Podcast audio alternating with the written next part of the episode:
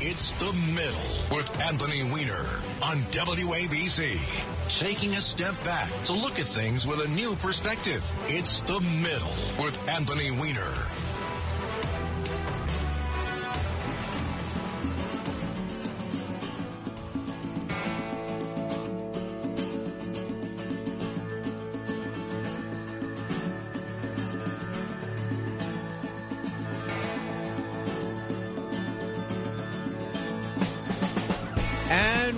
To The Middle. My name is Anthony Weiner. Thank you so much for being here. The Middle, it's a show from 2 to 3 where we kind of say to the far left and the far right, have your say, but not in this particular hour. This is an hour where we try to find common ground. We don't ask people to leave their ideology behind. We know people have things they believe, but we say that this is a place we're not going to pay as much attention to the hot takes. It's great to have you along. We're here till 3 o'clock. Then Left versus Right, Curtis Sliwa comes in 3 o'clock. He and I will be exploring some stuff closer to home. Also be talking about some of the issues that uh, have got Curtis fired up. It doesn't take much to fire up Curtis Lee when he's had some stuff to work with today. You can reach us all the time on 800-848 WABC, 800-848-9222. We've got Ryan and Rich on the other side of the board, on the other side of glass. Kevin is helping us out. I can be reached at, at Rep Weiner on Twitter and uh, WeinerWABC at gmail.com. And if you miss the show every week, it's available as a podcast almost immediately. The Red Apple Podcast Network has this show, has the other podcast I do called Keys to the City. That's available right now, episode 13. We talk about New York City's challenges and particularly what small business faces, and we talk about some real solutions and then I get some feedback from a great expert. It's great to have you along. Uh, I'm a little bit uh, husky today because a little bit of a, a little bit of a cold, a change of temperature, perhaps. Perhaps it was fasting for Yom Kippur. I'm not sure, um, but I'm really grateful to be here. Jordan is playing his second game today. Uh, his mom is with him. She's been sending me some videotapes, some updates. They are not doing super well. I think they're trailing five to one. Jordan is uh, uh, He, she's sending me his his shifts. He's playing fourth line on the right wing. He's not one of the stars, but I give him a lot of credit. He's got a lot of enthusiasm. It's great to, to see him out there, and it's also, um, you know, his mom is, uh, you know, this is kind of my activity with Jordan. Like I help him get dressed and everything else, and so she's getting a taste of it today, and she's been a great sport about it. So that's great. Didn't get an opportunity this week, um, just to start to lend my voice to the many that are sharing about the condolences we're expressing to Bernard McGuirk's family and the memories that we have of him. Um, we lost him this week. Any listener to WABC has uh, has heard that news by now. Um, I had the great opportunity to. I got to know him, I guess, in a way that many people don't. I started out just being a fan of FAN. I was, you know, while, Curtis and I talk about our remembrances of WABC when we were kids and cousin Brucie and Harry Harrison and the like, I started really listening to radio um, when I came back from Washington D.C. After I had gone to college, I went to D.C., worked for a few years there, and then I came back to kind of start my own political career. I worked for Chuck Schumer, and I, um, when it was, it was the kind of the start of of sports radio at about that time you know, you had some sports radio guys on the on the radio, guys like Arthur George, Rust Jr., and things like that. But FAN was getting launched, and Mike and the Mad Dog were a thing, and I started listening to them to them regularly, and they introduced me to Don Imus. I didn't know Don Imus from his NBC days, um, but I got to know Bernie. You know, I guess you know, it, it, for those of you who remember Imus's show, you know, the worst thing that Imus can say, the thing in his vocabulary that he used the most when he wanted to be most disdainful, is he would call someone a phony. That was the worst thing you could possibly be. And much of the appeal of Imus's crew, Charles McCord and Lou, who's still here, he works with Bernie and Sid, um, still does, and Bernie himself was that you were in on this conversation that really seemed authentic. It didn't seem at all phony. You really felt like you were part of their family. Um, but the the the real Bernie in this context was harder to nail down because he was also a performer on the show. You know, he'd come on as Cardinal O'Connor. He was um, he was the foil for Don as the bald-headed stooge and everything else. And and you but you'd occasionally get glimpses, just as a listener, of his street smart and his book smarts when you know Imus would reach for an allusion or a reference or a person in the news and Bernie would always be there to catch him. He would always be there to say, "All right, here's who you mean, or here's the book you mean, or here's the historical reference that you're you're reaching for." So you always got the sense that there was a lot to Bernie that he wasn't revealing as this um, as this behind the scenes sidekick kind of character. But I got to know him also when I would come on as a guest with Imus, and and Imus when he was being uh, uh, um, telecast he'd you know, you'd go into the studio. You wouldn't just call in. You'd go and you'd sit there with him. And and I was I think they liked having me on the show because you know I you know pushed back on Imus and I called him names and made fun of him and everything else. And um, but it wasn't. I didn't really get to know the real Bernie until he had his own show with Sid. That back in the Cumulus days that you've heard a lot about. This is like 2016, and I was starting to explore doing more radio um, and I had even filled in. I'd been a guest on their show with Bernie, and I was starting to see Bernie and Sid the way I had not seen them really before. Because when you're a sidekick, you have a very prescribed role, and I got to know Bernie and Sid, but particularly Bernie as he was a really he was just very kind to me. You know, this is 2016. I hadn't yet hit my real bottom. I hadn't yet gone to prison, but I was, you know, still I was a figure in New York City and he would make fun. He would he followed the rule: singe, don't burn. You can tell he was being playful, but didn't want you know wanted me to be comfortable. Um, there were occasions where sometimes people may might go over the line. He never did. And offline, he was just very nice and very kind, and and I got to see a side of Bernie that I didn't know, and that was the the the uh, the person who had very real ideological opinions and who was very well read and who and who I think he grew into being a much more strident conservative voice as the marketplace led in that direction. But also, I think, you know, just the whole debate became much more strident on both sides of the aisle, something we talk about here in the middle a lot. And I, I just want to say that he, he was a genuine person. He was not a phony by any stretch of the imagination.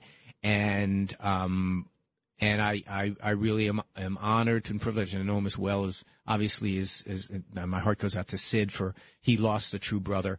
And um, may his memory be a blessing to us all, and his family remain in my prayers. And um, he will be he will, will be missed. And I'm glad I have a, a moment to say that uh, to say that now. And and I, I like to start the show with numbers of the week. And in Bernie's honor, I'm going to start with one, and that is 41.8. That is the percent that um, screening cancer screenings for colorectal cancer have been on the decline since COVID. People are not getting screenings for that. Uh, um, um, cancer screenings for breast cancer are down 36%. Cancer screenings for cervical cancer, 54%. Um, this is just a reminder that, you know, some of these cancers, we got into the habit of going and getting checkups at reasonable times, and now, since COVID, they've been really on the decline. And let's let's all kind of take the lesson that we that we learn when we lose a loved one to be more disciplined and vigilant about that. Um, another one is 175. Numbers of the week, number 175. That is the number of days this year that the New York Mets were in first place. 175. And the Braves were in first place for eight days this year. And, you know, I'm sure, I'm sure Curtis is going to want to talk about it. I'm not sure I really feel like it. Um, but a horrible performance last night by Max Scherzer. I, you know, you know what it makes me it reminds me of as a Met fan was 2007 game 162 where where Glavine was on the mound and they batted around you know against the Marlins. We just had to win one game to get into the playoffs. And it was kind of like that, you know, like when you rely and lean so heavily on a pitcher, when you pay him so much money, and he comes up goose eggs like that. I know he's probably hurt. We'll probably get all, we'll hear all about that and it's not you know it's not over but boy was that a depressing night the worst kind of depressing night um, and so that's another number of the week another number of the week 15 15 of 19 of the homicide bombers on 9-11 were saudis i just want to say that again we talked about this in episode 11 i'm raising it again because we saw the saudis do what the saudis always do and that is when it comes to anything that we need them to do that is in the United States' best interest, whether it is helping us get to the bottom of what happened on September 11th, or just doing basic things like being a good member of the world community when it's time to put the screws to, to Russia, they won't do it. They never have. I mean, it is hard to describe them as an ally using even the most generous definition of the word. And if you want to say, well, Biden shouldn't have gone met there, if you want to say Jared Kushner shouldn't take $2 billion of blood money, whatever it is, I think our policy has to change. We have to start seeing the Saudis for what they are. They are not our allies. And you can hear more about this in episode 11. It's available on a podcast. And, um, and so that's one of the numbers of the week. Another one, I had trouble coming up with a number of the week for this news item. So this one's a little bit lame. 19. That's the 19th century. In the 19th century, there was no social media. Those might have might have been blissful days if you're a politician like I was. But and I point that out because this week the gun law that was put into place by the state of New York, putting limitations on where and how you can get a gun license and a licensed firearm, was struck down by the Court of Appeals. And one of the reasons that they said is that because the Supreme Court says you have to use regulations that might have been in effect or c- commonly available and commonly discussed in the 18th and 19th century when the Second Amendment, um, when these restrictions around gun ownership were first put into place, meaning the originalist view of the Supreme Court. Well, one of the things in this new law that says you can go look at someone's social media posts. And why do we do that? It's because left and right, all of us in the middle have always said, you know, very often these mass murderers, they go out, they all, they talk about things on social media. Why don't we just spend more time paying attention to the risks posed by people on social media?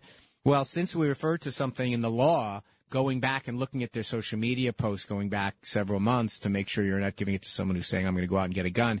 The, the Court of Appeals struck it down because the Supreme Court, they did, the Court of Appeals interpreted the law the way the Supreme Court told them to, and that is, if it wasn't originalist thinking, and since social media wasn't around, they struck that down. So now they've got to go back to the drawing board. You can, we talked all about this on episode 14. You can go back and take a look at that. Another number of the week, 6,500. That's the number of people that are in federal prisons because they were convicted of simple possession of marijuana. They're going to get pardoned by the president. Good for him. There's no reason we should be holding people in prison for something that is common, that is legal today. You might say only 6,500 people. Yeah, because most crimes, marijuana crimes, are not federal crimes. They're usually local crimes. Hopefully, localities also decriminalize these things. I am very concerned about recreational use of marijuana, legal sales of marijuana in our streets, but possession should not be a crime. And that's episode five. Again, with a lot of throwbacks to that. And finally, one that always people like to uh, would like to talk about here on NBC, and I, I, I, I devoted some time to it in one of my very first episodes. I think it was episode two.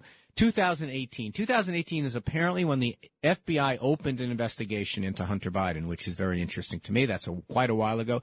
It came up again this week because, according to a report in the Washington Post, um, that agents for that, not the not the prosecutors, say that there's enough to charge Hunter Biden for crimes, and the crimes that they talked about are one that I, you know, income not reported, which I, as I said in episode two, that's where I thought there was a lot of vulnerability, and also whether or not he lied on a gun application, because in some of the photographs that were found in his laptop, there were photographs of guns, and whether or not he lied on application about that. Now, it's going to be up to the U.S. attorney who is a Trump holdover in Delaware that that you know, Merrick Garland said we're going to leave the Trump holdover there just so there's no intimation that there's any any influence. This is a Trump guy there. He's going to make the decision. I want to make sure you understand agents don't make the decision whether to charge someone. A uh, the U.S. attorney does. And um, and finally, uh, the the issue that the number of the week that we usually use to in, introduce whatever my monologue of the week, and that is 0.0094. That is the percentage of members of the New York State Legislature, two out of 213, who are sponsoring legislation to end the Columbus Day holiday in our state. And yet that's enough. That's all you need for uh, tabloid headlines. There was one in the New York Post. Democrats seek to roll back Columbus holiday. It's enough for radio rants. We we hear them all the time. We'll probably Curtis and I will have a couple of them a little bit later in our show, uh, Left versus Right. it's enough for politicians to go hold press conferences on the other side. How outrageous that is! It's basically catnip for a media a media ecosystem that needs above all else they need conflict, and obviously um, that's a controversial position to do away with the Columbus Day holiday. And let's face it, both sides are to some degree playing a game here. you wouldn't be able to pick out Assemblywoman Mitaynes out of a lineup. Yet she's got the cameras in her face because She sponsored this legislation. Uh, on the other hand, right wing news outlets get to write their headlines that they want, like the New York Post did. Uh, but some of this comes down to uh, it's some of it's our fault as a country. You know, we are into myth making. We like it. You know, we've done it about our founding fathers. We've done it about other figures. We've done it a little bit about Columbus. You know, is Columbus a hero or a villain? Yeah, yes. he's, he's, he's, he's whatever story that you want to tell. But our whole country is about a narrative. Uh, it's all about a story. It's, it's, it's a story that we love. Stories are powerful. Like religion is a story. And, and when you are trying to form a country or keep one together that is diverse as ours, you need these stories. Um, but we also have history and we have information that is more and more democratically and with a small d held. I mean, people have access to the internet. They have access to libraries. We have access to higher education. Um, I kind of remember, I can't try to remember who originally said that there's no truth, there's only perception. I think it was Flaubert or someone fancy like that. But you could really be talking about the United States of America. You know, there's no truth, there's only perception. Like we all have the way we view these different things. Um, we are going to keep the Columbus Day holiday. We should keep the Columbus Day holiday because it's a celebration of one of the truly great stories of America. It's the story of what Italian emigres have meant to our land. It's a story of perseverance.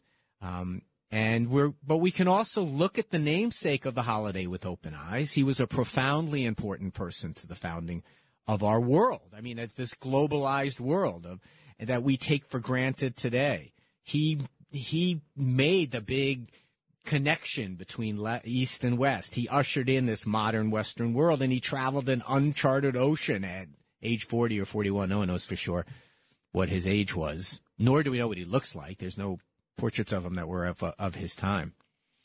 Um, but he was also other things. He was an enslaver and the murderer of indigenous people that, that, in what is now Central and South America. And even by the standards of the times, he was brutal. He was called back to to Spain and arrested for his brutality.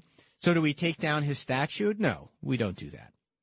But when we take our kids there on Monday after the Columbus Day parade, Eh, maybe it should be part of the story.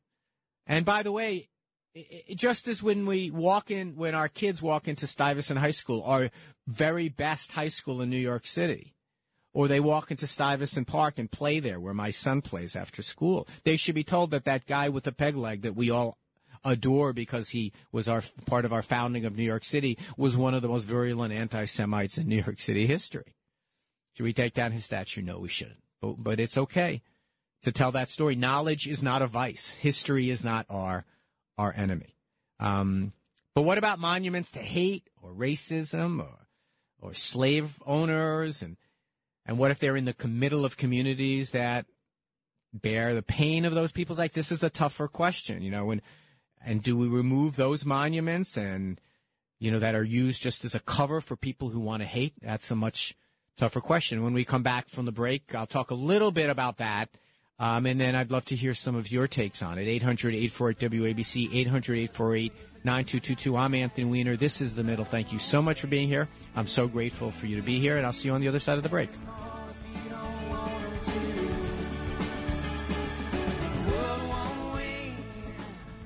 With crime running rampant in New York, you need to keep yourself and your family safe. Obtaining your concealed carry firearm licenses can be difficult and time consuming. That's where myfirstpistol.com comes in. They'll help you secure your concealed carry license. If you're looking for a pistol, premise, rifle, or shotgun license, call 347-559-7052. 347-559-7052. You must have a valid firearm license issued by the NYPD to purchase, possess, or shoot a handgun or pistol in NYC. NYC. Talk Radio 77 WABC. Finding new ways to make change, reaching across the aisle to work with both sides. This is The Middle with Anthony Weiner on WABC.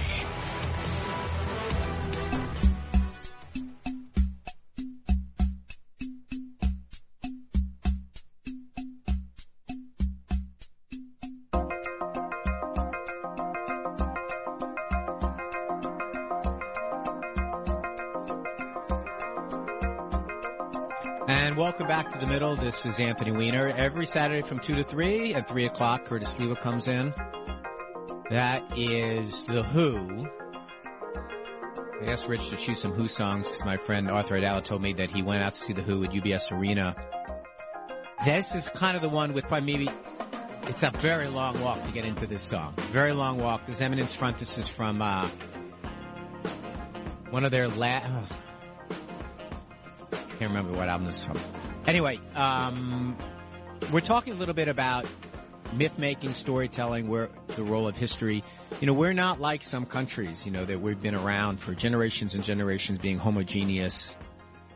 You know, you all know Italy wasn't even wasn't even a country formally yet. You know, it's it's we Columbus was the area, you know, that that we now now come to know as as Italy, but we in the United States, you know, that we have these origin stories about our country that were told by a group of people and it's a spotty history. And there's nothing wrong with that. It's, it's okay. It's okay.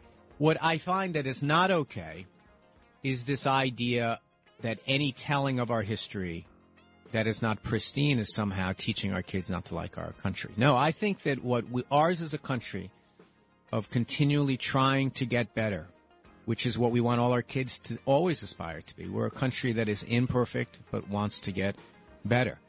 So that when we teach about the, pick one, pick anything, pick the Chinese Exclusion Acts, you know, where we basically said we're not going to have any Chinese coming into this country because we were appealing to the, I mean, it's a tiny number of people. This is in the 1800s. Tiny numbers of people were Chinese here, but we had unemployment in the western frontier of our country, and so they were blaming the Chinese, and that that was enshrined in our country's, you know, as it was racist um, the Japanese internment camps during World War II. Um, just racist. It's but but you know I, I mean our history of anti-Semitism, our history of racism facing the, the Irish and Italian when they came, when the communities when they came here. These are things that people should learn. We should talk about. We should. It, history is neither good nor bad. It is history. What is good nor bad is what we then make of it. And so this conversation about critical race theory which people are using, like this idea that college kids should not look at our laws and say how have they been influenced by the fact that the people writing those laws were eager to protect an economy based on slavery. I mean, that I would hope that people in college now, it's not something that's taught in elementary schools and junior high schools like the the troublemakers want you to believe. That's not the case. But talking about just talking about slavery, does it help us explain why Lincoln was a great man? Of course it does. And that's why I wanted, that's why it gets much tougher if you buy into my explanation at the beginning of like why we should continue to honor Columbus, but do it with open eyes and why we should keep Columbus Day as a holiday. And there's, but there's nothing wrong with saying also this is a holiday that we dedicate to, to millions of unseen Italian Americans who have been living the highest ideals of our country and who are the backbone of our community. But then what do you do about monuments in the South? What do you do monuments to people who are not notable for anything except wanting to keep slavery as part of our country, to wanting to own other human beings? And what do you do if those communities are now populated by those by those people who see those who who's who don't see this as as hat tips to culture or ideology or something like that, who but see this as celebrating the enslavement of not of their great great great great great grandparents, but of their grandparents, or in some cases their parents even uh, grandparents, grandparents probably. Then I think it's, then it, to me it becomes a better, an easier argument for those statues you do remove because those are things that if the only thing that you're celebrating is a person who has done grotesque things, um, I do think that that's a better argument for for it. At the end of the day, monuments should not cause people pain. That's not what you want a monument to be doing. But this is these are tough tougher calls. 800-848 WABC 800-848-9222. Or you can just come wave at me at the Columbus Day Parade. I'll be on the on, on the WABC float. We're going to have a full delegation there on Sunday, on, on Monday, and we look forward to to seeing you there. So these are tough issues, but let me just conclude, and before we take some calls, because the board is filling up with a lot of different input on this. I guess the thing that I would say is that in the final analysis, say, saying we're going to ignore the history not teach the history, or pretend the history didn't happen is not the way we advance as a country. It's not the way we would advance if we were a business. It's not the way we would advance educating our kids. It's not the way we would advance in our relationship with our loved ones. Our history is our history. And maybe I'm particularly sensitive to this idea because I believe in the idea, and this is something that when I got into recovery, I really embraced this idea that you come not to regret your past, even the painful parts, because all of it is what makes us what we are today. And that's true of a country as well. Our past, you come not to regret it. It is part of our history. It's how we today take those lessons and tell the stories and add to the stories and layer onto the stories. And let me just say one other thing. There is no such thing as a, you know, we make heroes. We make heroes. We make myths. They're made by human beings. We make them. We can change them. We can modify them. We can add nuance to them. We can clarify them. And so I think that when the debate that we have sometimes around Columbus Day becomes performance by politicians, performance by radio hosts, performance by people who want to sell newspapers and who want to will much rather watch the fight than really get to any kind of truth. And so, um, hopefully, that's something that we can uh, push off from today. So we have a lot of things on the board since I um, since I introduced some of these issues. So let's let's get to a few of them. First, let's go to Peter in New Jersey. Peter, fire away. Hello, and thank you um, for giving a platform like this. I my point when the uh, guy picked up is what does tearing stuff down really change?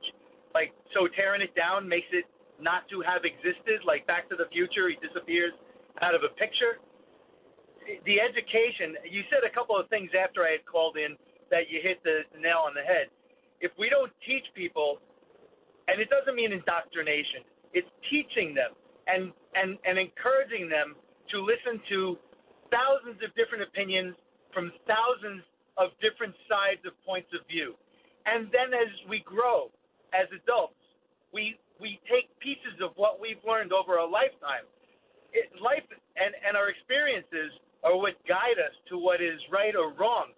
I don't know what skews someone's ability to have common sense or the ability to choose morality over evil or whatever you want to call it. Yeah, well, tearing stuff down to pretend it doesn't or didn't exist, we're doomed. Thank you. Well, I, Peter, you, you make a good point, eh, eh, but with a big but. You know, what do you do about truly dark chapters whose even the icons of those chapters cause pain? Um, you know, Germany had to wrestle with this question, right? They they went as far as to make it a crime to say certain things about a, a, a, crime to have certain symbols on your wall. You know, we have a little bit of a different history around speech, a little different constitutional structure, but you know, I I, I know that when you know, when it, it, wasn't uncommon for me as a Jewish elected official, from time to time, if someone wanted to commit an act of vandalism, they would put a swastika on the door of my office.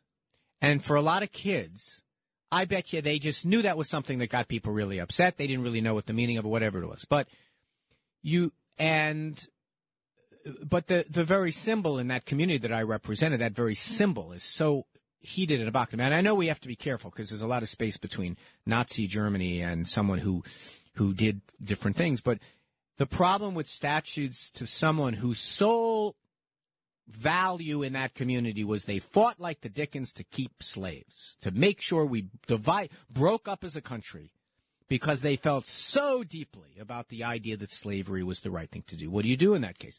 I agree that I guess what I would summarize and say that both sides ism is not always the way. There is no both sides ism about slavery. There's no both sides ism about some things, right? And so I think we're capable, and I think that you make an excellent point. We are capable as human beings of nuance but it is a tough call, right? Because while I, while I can see there's a lot of nuance to the story of Columbus and the story of, of, of what he's come to represent, and I don't think you can say there's that much nuance to to to Robert E. Lee or to someone that fought that whose sole entry in Wikipedia is that he fought hard to keep slavery as the law of the land so they can continue um, you know.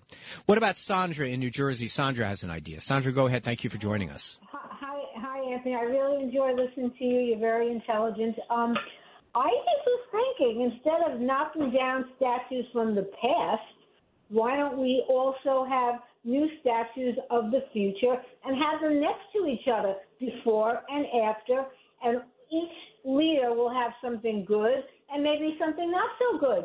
But instead of knocking down what happened and, and putting a blind eye to it, we, we, we accept what happened, the good and the bad, and we have new statues right next to them maybe to show new thinking and progress. Yeah, I mean, Sandra, you're uh, I I really like that idea. It it be well because it kind of seconds the idea that I have that that on on Monday when people come out for the Columbus Day parade, it's supposed to be a beautiful day. Going to the Columbus Day, you know, having saying to your someone who like who's Jordan's age, you know, what's the story you know of Columbus, you know, and is it what's that song in 1492? I don't know how it, you know, basically discovered America. Like we, okay, we know things are not, we, we learn more things. I have a tougher question though, and, and maybe it goes to this whole conversation. Why do we need to mythologize people at all? Like, why do we need, it's great. You know, we have, like, who gets a statue now? You know, you know, who, why? Because the reason we had it as a young country was that we needed this connective tissue in the way we talked about our country. And what's better than having these heroic figures riding through the night? You know, I mean, if you, the, much of the military history that's been written about George Washington said has now showed us he was a lousy general. but I, I don't, there's no reason just to tear the guy down. He's, he did the remarkable things. There are a lot of things we know. Did he do that thing with the, with cutting down the cherry tree and whatnot? I don't know. I- am not sure we need to have these. We, we need to reduce someone to just one thing. And the difference with Columbus Day is Columbus Day is not one thing. It's the general ethos of, a, of the Italian American experience, which in and of itself is, is so diverse. It runs the gambit from the, the guys that, that made this, that were pouring the steel and erecting the buildings to members of the Supreme Court. I mean, even you know I I have no that's what Columbus Day has come to mean more and more. Um, but there's no reason why we can't say, listen, you know, you know who this is named after. I mean, I pointed out Peter Stuyvesant, the the statue to my son. They play in the park there after school, and he looked at the peg leg and. I said, you know what he's known for? He said, yeah, he's the guy that got the high school because he's already heard of Stuyvesant High School at that age. Um, and Stuyvesant is right where Stuyvesant Park used to be. It hasn't. It wasn't always on the west side of Manhattan. Uh, and I told him some of the stuff about him and how he was very influential in the way you know he was one of the the the, original settlers who who who would who would you know you would say uh, who would a real father of New York City. He was a horrible anti-Semite. I wouldn't say take down the statue. I'd say tell that story like I did like I did to Jordan. Um, but it is tougher if you're an African American who lives in Macon, Georgia, and there's a there's a statue in your neighborhood park in your 90% black community of, of Robert E. Lee, I don't know if I'd feel the same way. Michael in Brooklyn, go ahead, Michael. What do you think? Hey, Anthony. So I don't know. It feels like it's like almost like a crime to even kind of back Columbus, and I've gotten into so many like little disputes over people. As soon as I say, you know, he wasn't, he did more than just you know kill a lot of people. So I just wanted to maybe if you could just give a quick answer on like what to say against people who are just dead set on just anti-Columbus and that who only only ever bring up you know the the bad that he did and never even go past that and actually learn things that he actually accomplished. Well, I mean, what I would say, Michael, and thank you so much for calling. I mean, what I would say is that you don't need to persuade people. People, you know, we're in a we're in an environment now that like people may think that people may think that it disqualifies him the things that he did to the indigenous people and that, to be could be considered could be considered you know that is part of his story. It was such a bad part of his story that the that the spaniards themselves the spanish the the the, the, the king of spain called him home and arrested him because he was so violent and so brutal to the indigenous people. But what i would say is that the holiday has come to mean so much more. And he's also come to represent something else, and that is the the the exploration that led to the to to the 13 colonies. Not directly, it's not a straight line, but the the connection between the East and the West, he helped found, and that's a big deal. And when we get back from the break, we have a lot more calls on the board. We're talking about Columbus. We're, we're talking about whether to take down or put up statues. And at 3 o'clock, Curtis Sliwa comes in. He is loaded for bear, man. That guy, it doesn't take much to get him going. He wants me to take over for Eric Adams if he can't. And you'll hear what we mean by that when he comes in at 3 o'clock. You're, you're listening to The Middle. Thank you so much for joining us.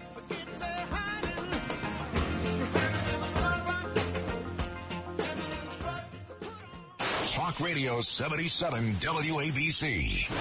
This is The Middle with Anthony Weiner. 77 WABC.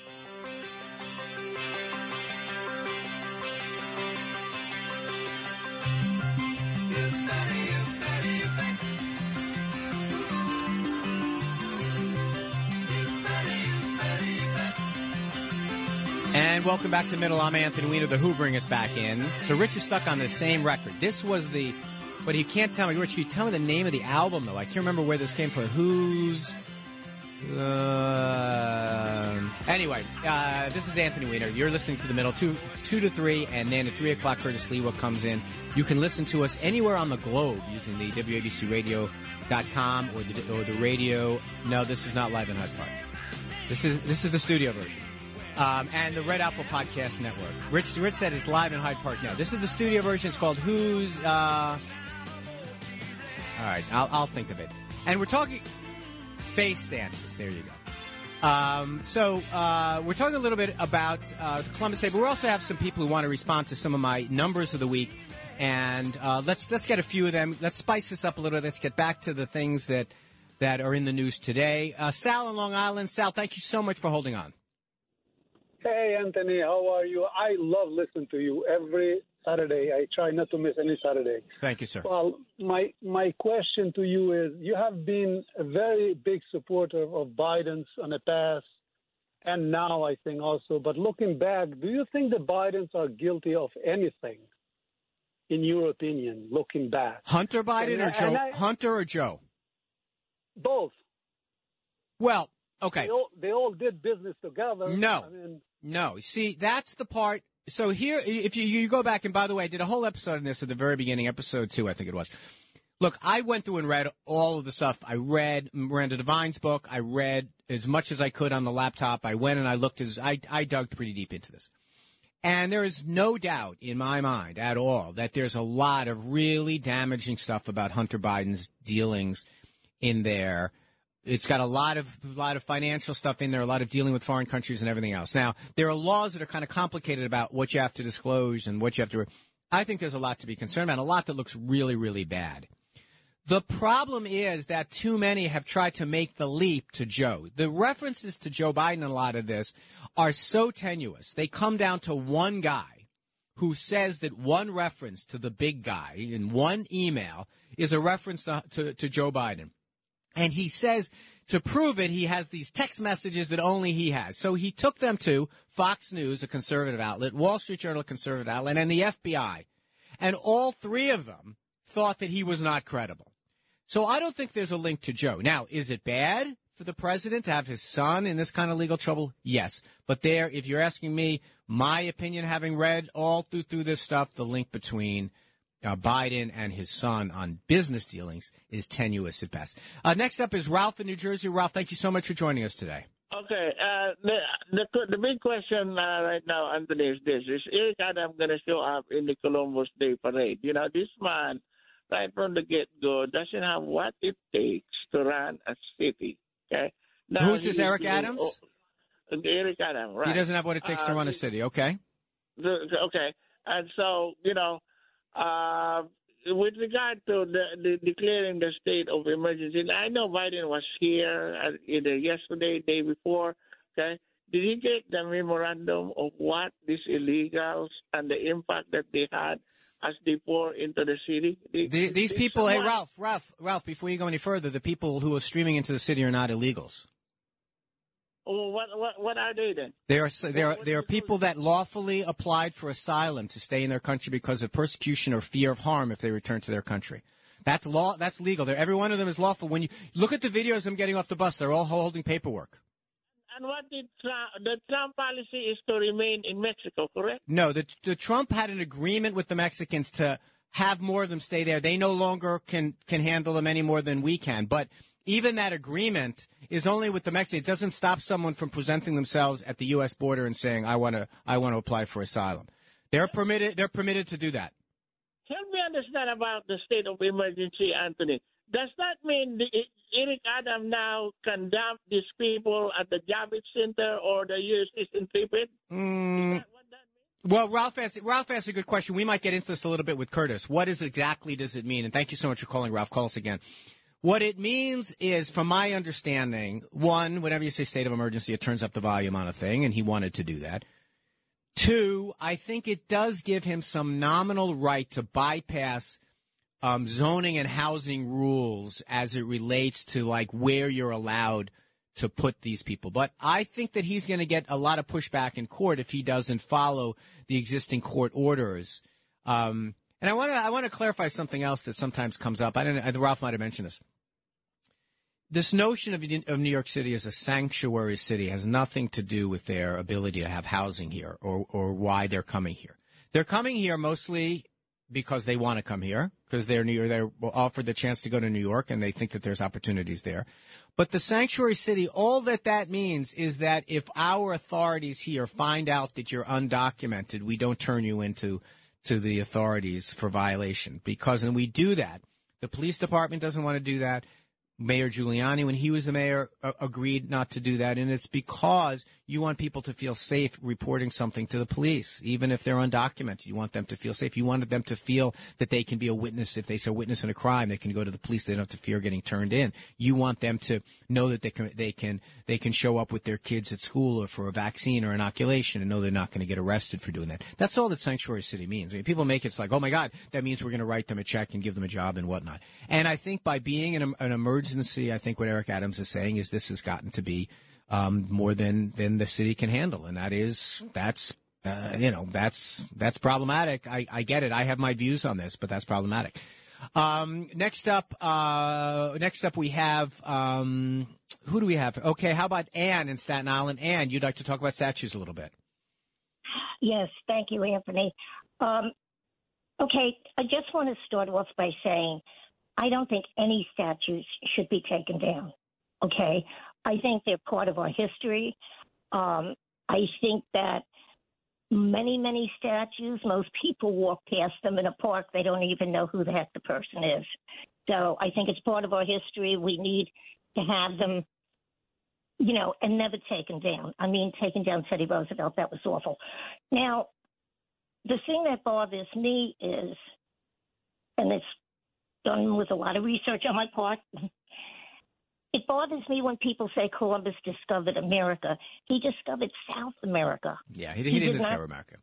But no one believes. But Ann, in fairness, no one. I mean, that's not a hot take by you. I mean, I mean that's that that that, that has been acknowledged for some time. But the the role that he did play, he did two things that I think one that's generally commented on, and that is he created this European passage to the quote unquote colonies. He wasn't the first to do it you know, Leif Erikson was more in the north, up in the in, the, in, the, in North America. He was more down South America. By the way, to his death, he still thought he discovered Asia, but that's a whole other thing.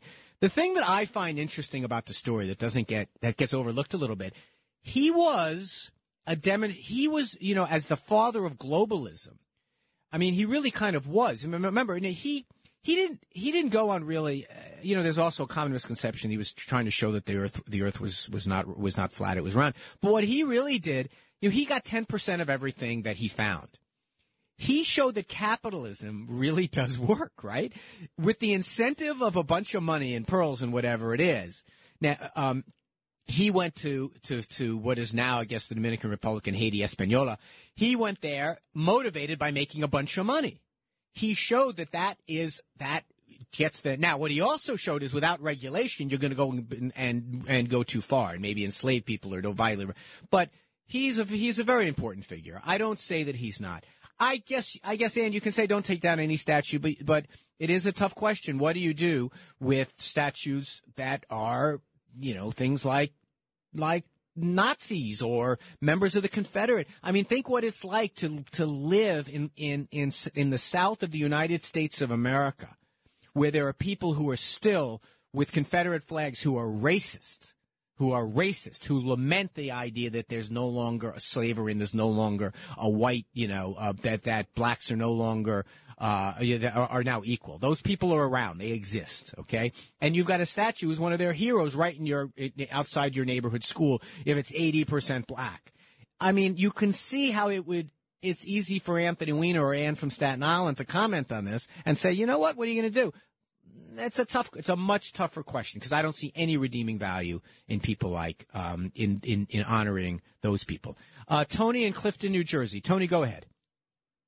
Anthony, I had so many things I wanted to say to you, and now I'm like, what am I going to say to this guy? I think on a lot of issues, I totally don't agree with you, but I do want to say naming things in this day and age of sensitivity training and us trying to all get along is definitely a bad thing. Why do we have to name anything? I'm with you. Um, I was in Fort Gordon, Georgia, so I served in the military, and I never knew who that was. And I see they named the fort after somebody. That was like someone who was in the Civil War, in the, and the fort went up in the 40s or 50s.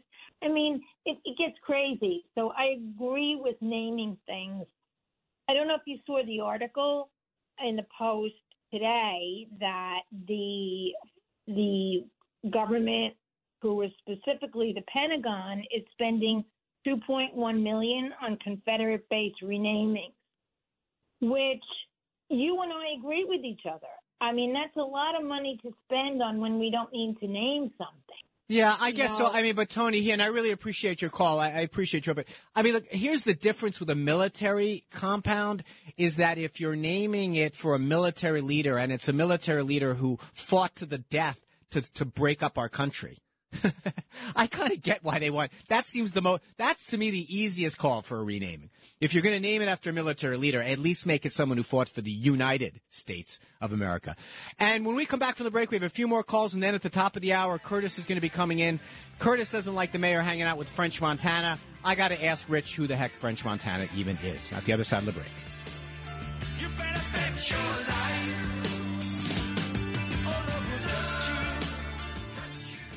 Talk Radio 77 WABC. This is The Middle with Anthony Weiner. 77 WABC.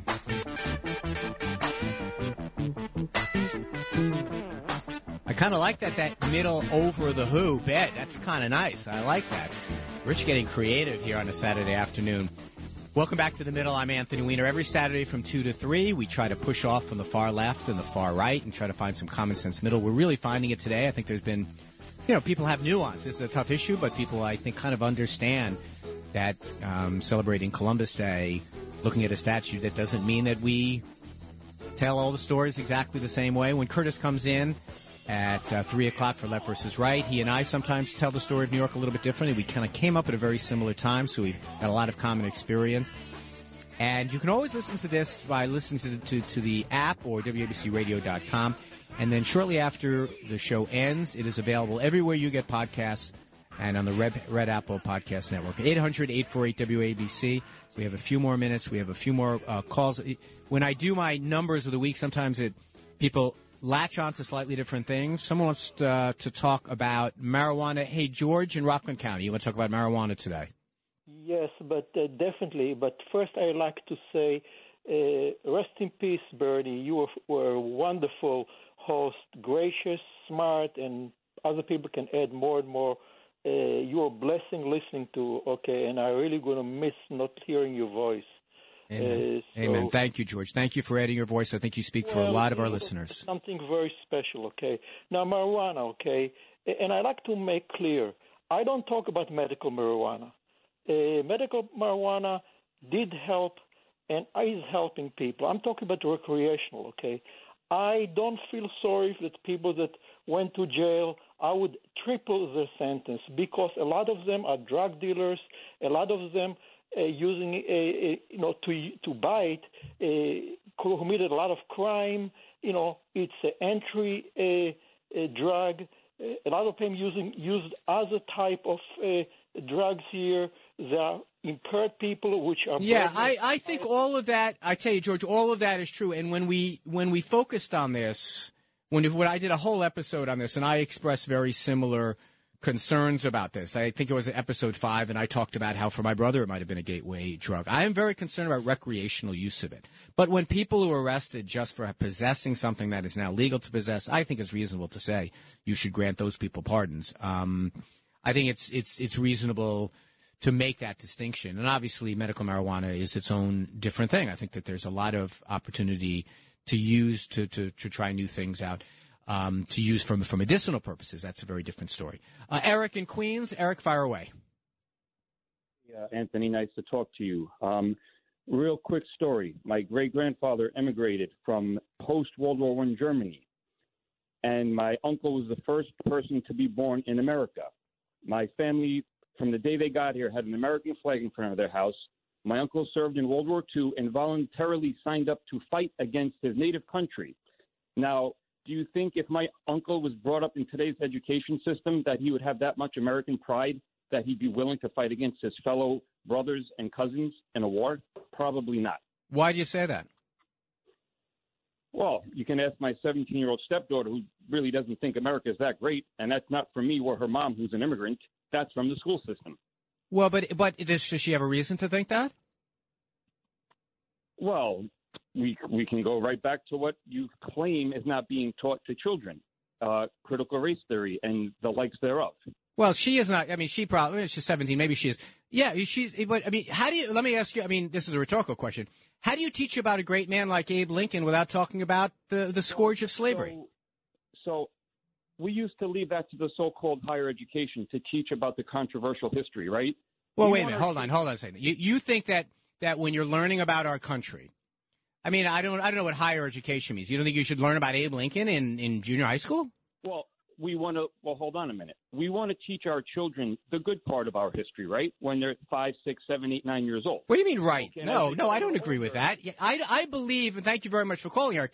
Look, I, I believe you, you teach about Abe Lincoln in junior high school or even younger than that. Jordan learned about Martin Luther King and Abe Lincoln. And Abe Lincoln, how do you tell that story without talking about slavery? It makes no sense. What do you mean the good things? We're a great country because we get better every day. We're a country about progress. I don't understand. So teach the good things. Is that? I mean, I could never imagine being a father who just taught my son about good things. And to and to hear the history that Eric told, and thank you so much for, for calling in, Eric. Call, call back in. The history of Eric that that that the that Hitler and Nazi Germany was such an important part of his family story. How do you tell that story without explaining it? I, I listen. Here's what I here's where I come down. I come down that history is is a perception of things, and we learn more, and we're capable of holding multiple thoughts in our head. We're capable of saying that the accomplishments of Italian Americans are amazing. Does that mean that every single Italian American is amazing? Of course not. Does that mean that Columbus was perfect? No. These are tough issues, but we're adults. We have the we have the ability to understand them. We have the ability to impart these lessons to our children, and that's one of the things we try to do here on WABC Radio. Thank you so much for joining me on the middle. When we come back on the other side, I'll be joined by Curtis Sliwa on Left versus Right. I feel very grateful to be an American today and very grateful that you joined us on the middle.